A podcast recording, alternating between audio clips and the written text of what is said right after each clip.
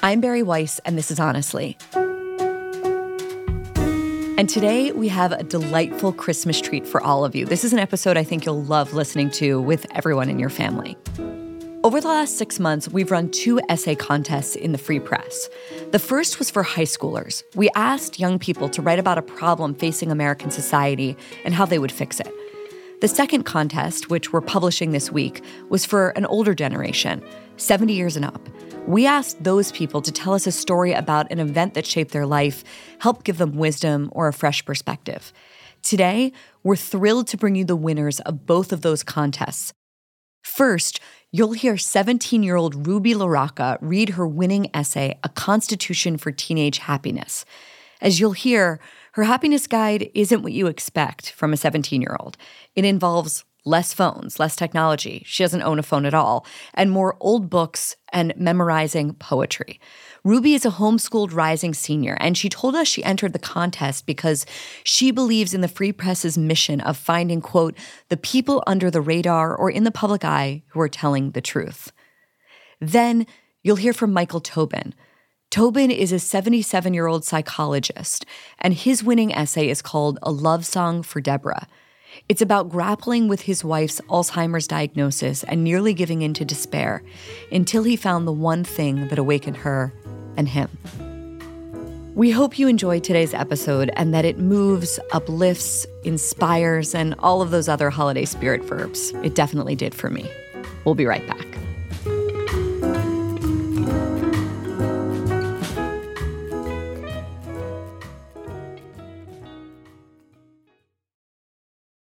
Listeners of Honestly have probably heard me talk about Sapir, a quarterly journal edited by my friend and former colleague Bret Stephens, and for good reason. Sapir is home to thoughtful, heterodox analysis on topics we care a lot about on this show foreign policy, domestic policy, education, the Middle East, and much more. With Israel at war and rising anti Semitism in the West, including at our most elite universities, Sapir is more important than ever. Its current issue, called Friends and Foes, takes a deep, hard look at the people and principles that we can count on to counteract dangerous cultural and political trends near and far, and those that we can't. I recommend Danielle Haas's article on the human rights establishment. Haas was a senior editor at Human Rights Watch for over a decade, and she offers an intimate, inside view of how human rights NGOs have lost their way and how far they have strayed from their founding missions. Check that essay out, along with the rest of Sapir's current Friends and Foes issue at sapirjournal.org slash honestly. That's S-A-P-I-R journal.org forward slash honestly. A Constitution for Teenage Happiness, written by me, Ruby LaRocca. When people ask me why I sacrificed the sociable, slightly surreal daily life at my local school for the solitary life of a homeschooled student in 2021, I almost never reveal the reason an absence of books. For many students, books are irrelevant, they take too long to read. Even teachers have argued for the benefits of shorter digital resources. Last April, the National Council of Teachers of English declared it was time to decenter book reading and essay writing as the pinnacles of English language arts education. But what is an English education without reading and learning to write about books? Many of our English teachers instead encouraged extemporaneous discussions of our feelings and socioeconomic status, viewings of dance videos, and endless TED Talks. So, five days into my sophomore year, I convinced my mother to homeschool me. Distance from high school affords a clearer view of its perennial problems. As I head into my final year of homeschooling, I often think about the dilemma in American education, which perhaps should be called the student crisis. It's also a teacher crisis. Students and teachers are more exhausted and fragile than they used to be. But reducing homework or gutting it of substance, taking away structure and accountability, and creating boundless space for student voices feels more patronizing than supportive. The taut cable of high expectations has been slackened, and the result is the current mood listlessness. Like human happiness, teenage happiness does not flourish when everyone has the freedom to live just as they please. where there is neither order nor necessity in life, no constraints, no inhibitions, no discomfort. Life becomes both relaxing and boring, as American philosopher Allan Bloom notes a soft imprisonment. So, here is my counterintuitive guide for teenage happiness. Number one, read old books. In Alan Bennett's The History Boys, the profoundly human, i.e., imperfect, teacher, Hector, reminds his students that the best moments in reading are when you come across something, a thought, a feeling, a way of looking at things, that you'd thought special, particular to you. And here it is, set down by someone else, a person you've never met, maybe even someone long dead. And it's as if a hand has come out and taken yours. Today's teachers and students talk a lot about relatability. They want to see their own lives and experiences reflected in the books they read. But I feel electrified when a book gives me the feeling Hector brilliantly describes words from someone who is not at all like me, from a very different time and place, yet speaks words that feel written just for me. Books that are representative, that are more easily absorbed, undermine the main reason to read them to push readers beyond themselves in uncomfortable and productive ways.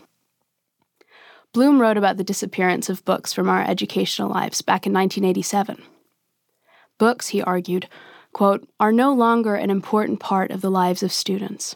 Information is important, but profound and beautiful books are not where they go for it.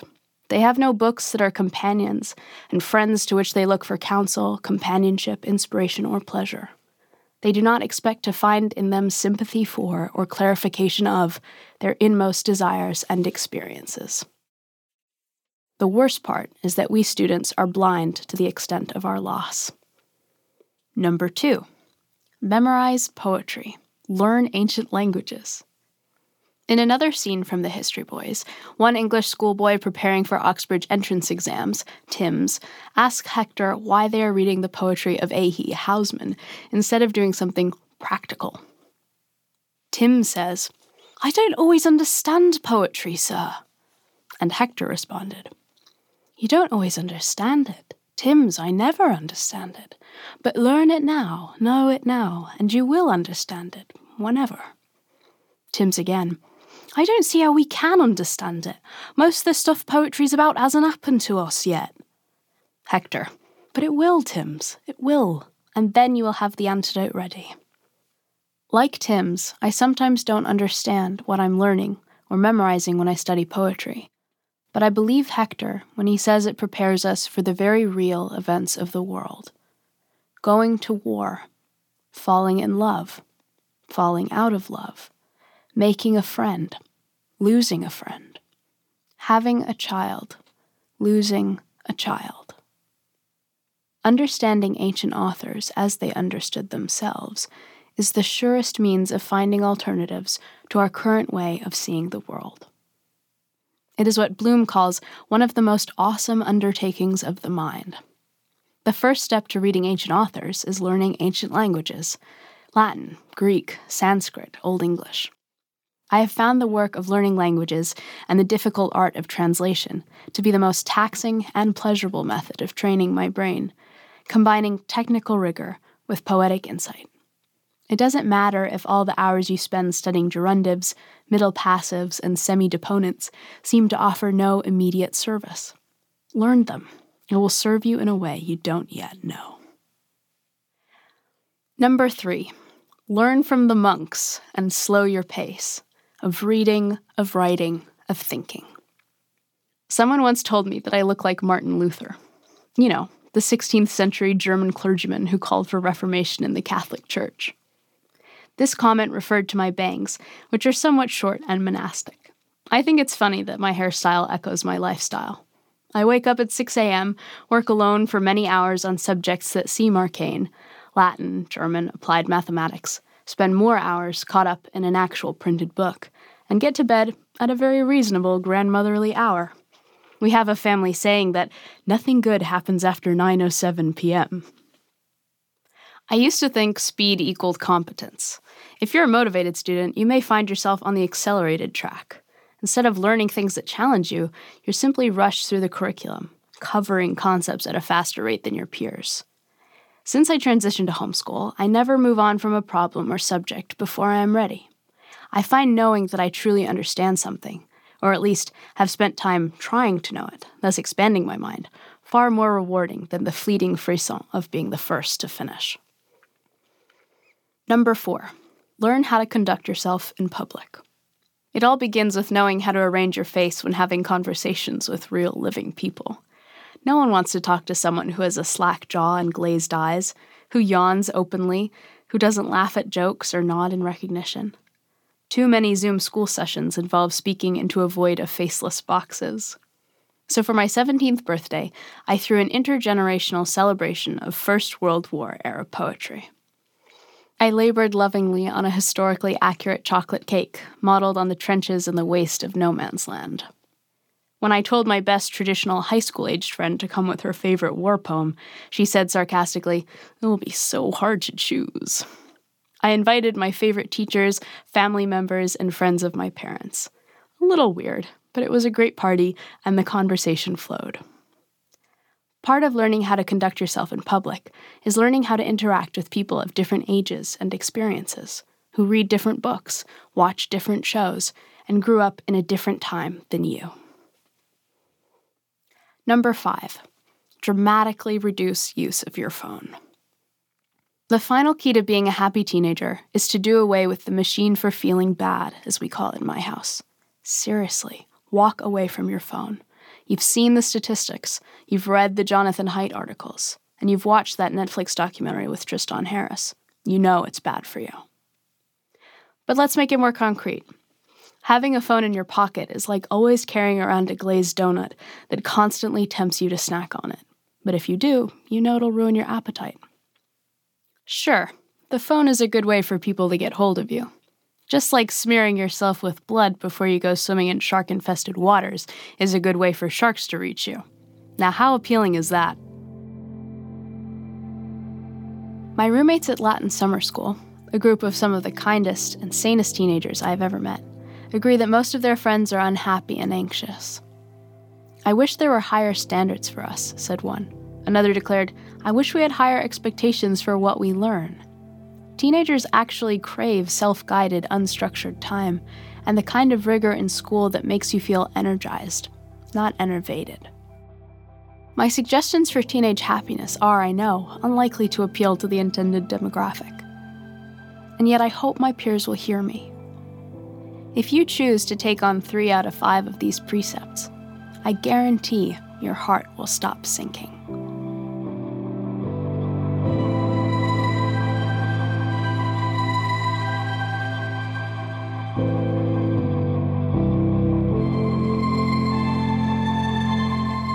We'll be right back with Michael Tobin. Stay with us.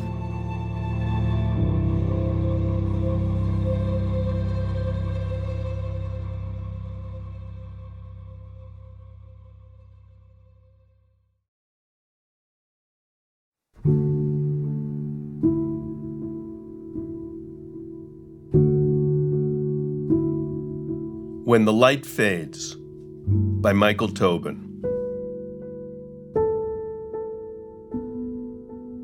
If life were fair, Alzheimer's should never have eaten Deborah's brain. My wife had no family history.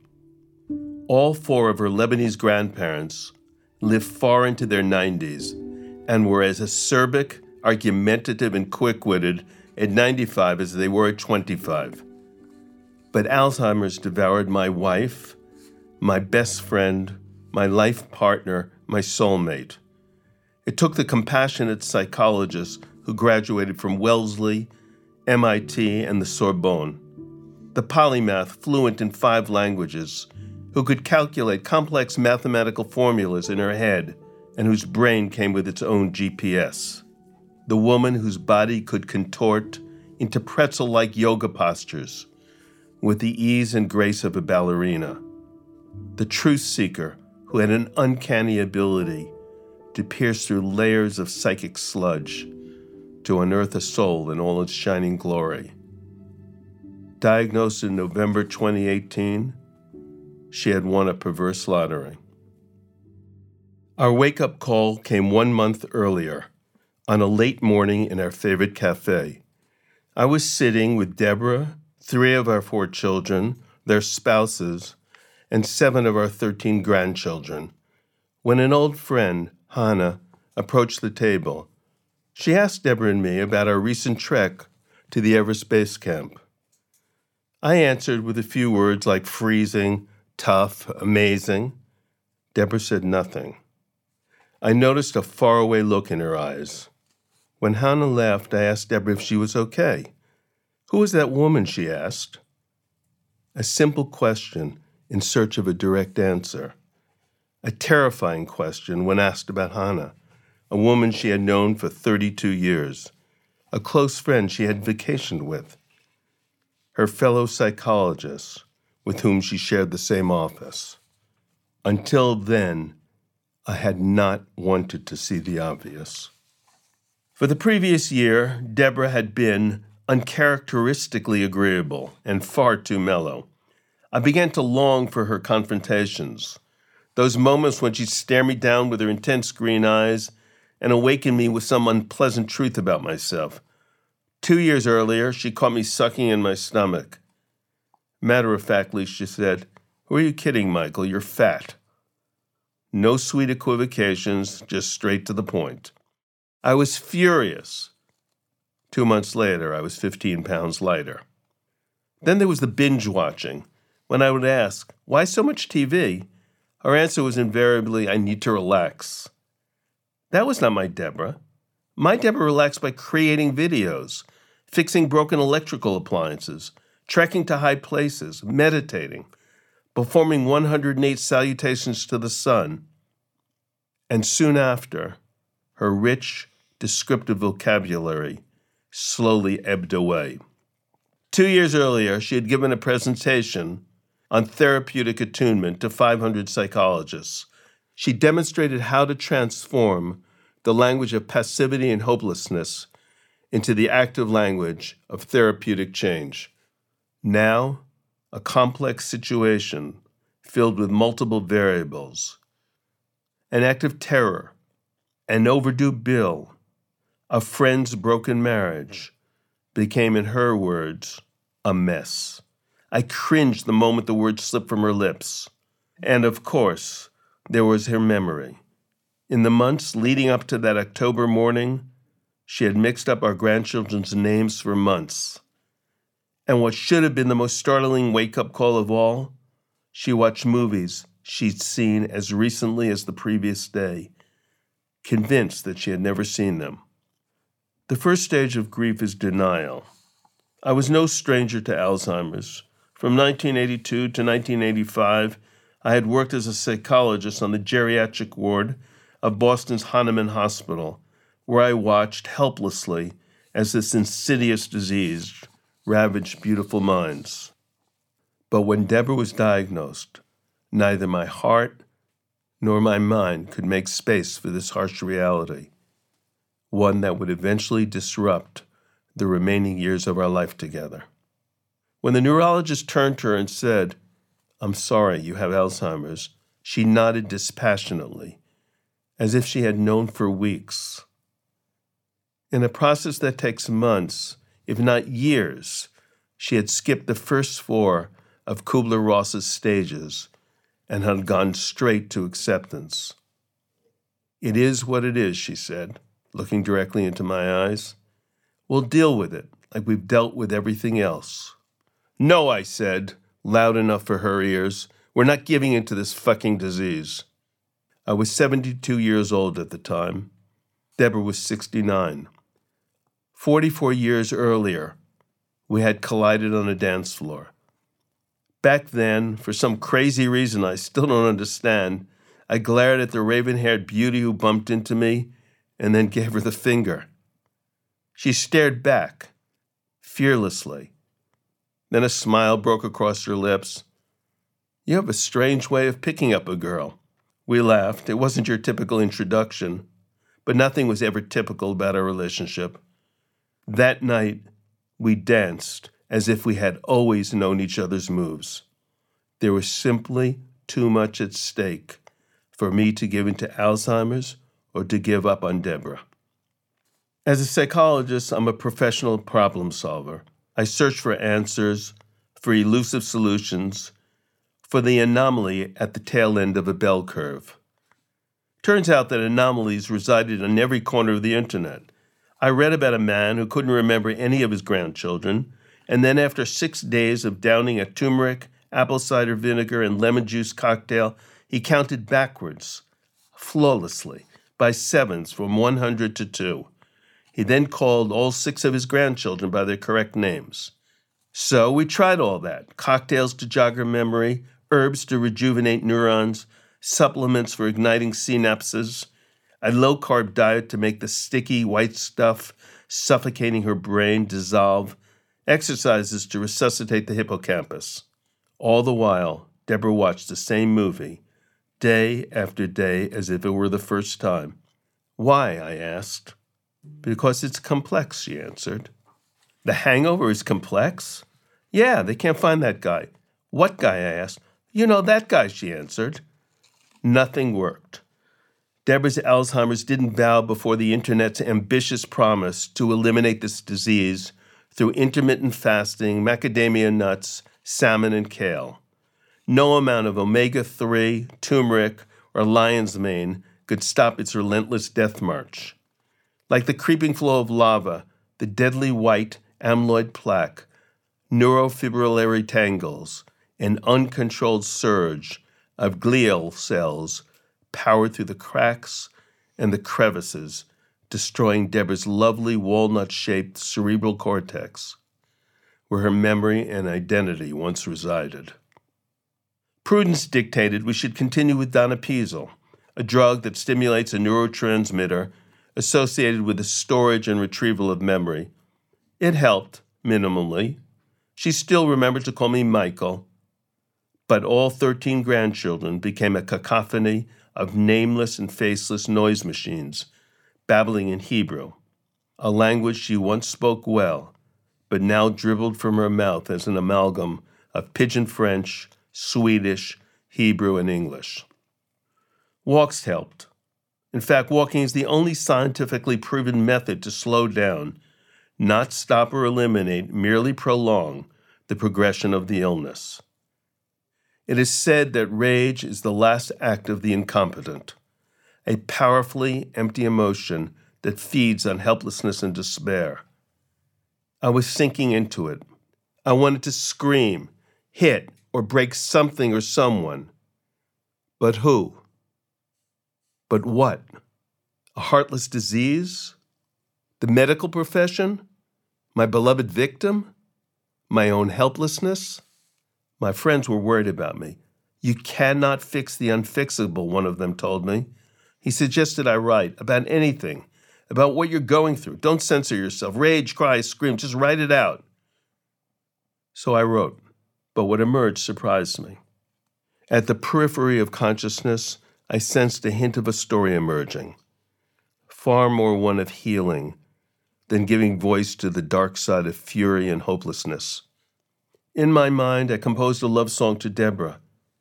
That love song became a book titled Riding the Edge A Love Song to Deborah, a testimonial to the most extraordinary person I've known and a memoir about our not quite around the world bicycle odyssey that took place over a six month period in 1980. After I completed each chapter, I read it out loud to Deborah. I followed her eyes, her expressions, her gestures, anything that would indicate that she was present with the story. In Paris, we had a serendipitous encounter with a Dutch Jew who told his tale of tragedy and loss in the Nazi death camps. Tears flowed down her cheeks as I read to her the story of his 50 family members who were murdered in Auschwitz, Treblinka, and Sobibor.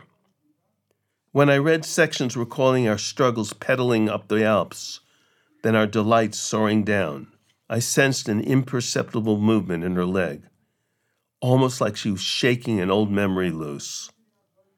We held hands in the safety of our living room as I read the chapter about how Mahmoud drove like a lunatic through the bombs and bullets of Beirut. Can you believe we actually did this? she exclaimed. Do you remember why we went to Lebanon? I asked. I could see from the movement of her eyes that she was searching for an answer. Should I help? I asked. No, she answered. A minute passed, and her eyes widened, and she said, Because I had family there. Yes, I responded, because you had family there. It's now been more than five years since our wake up call. Deborah's past has slipped from consciousness. Her future is no longer hers to shape. But together we still own the present. I know it from her eyes.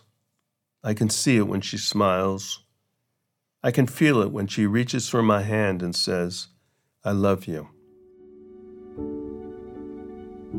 I'm no longer in denial. I don't rage against the unfairness of it all. Grief hasn't crippled me.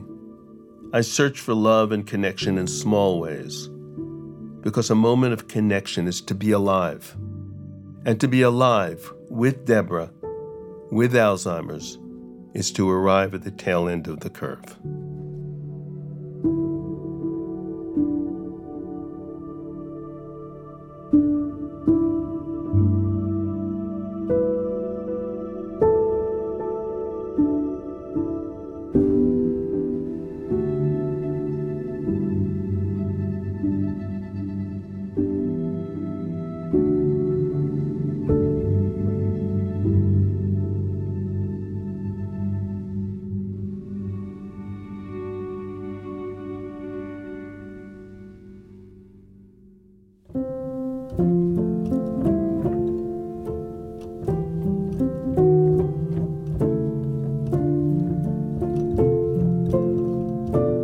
Thanks for listening. If you like this episode, share it with your friends and family.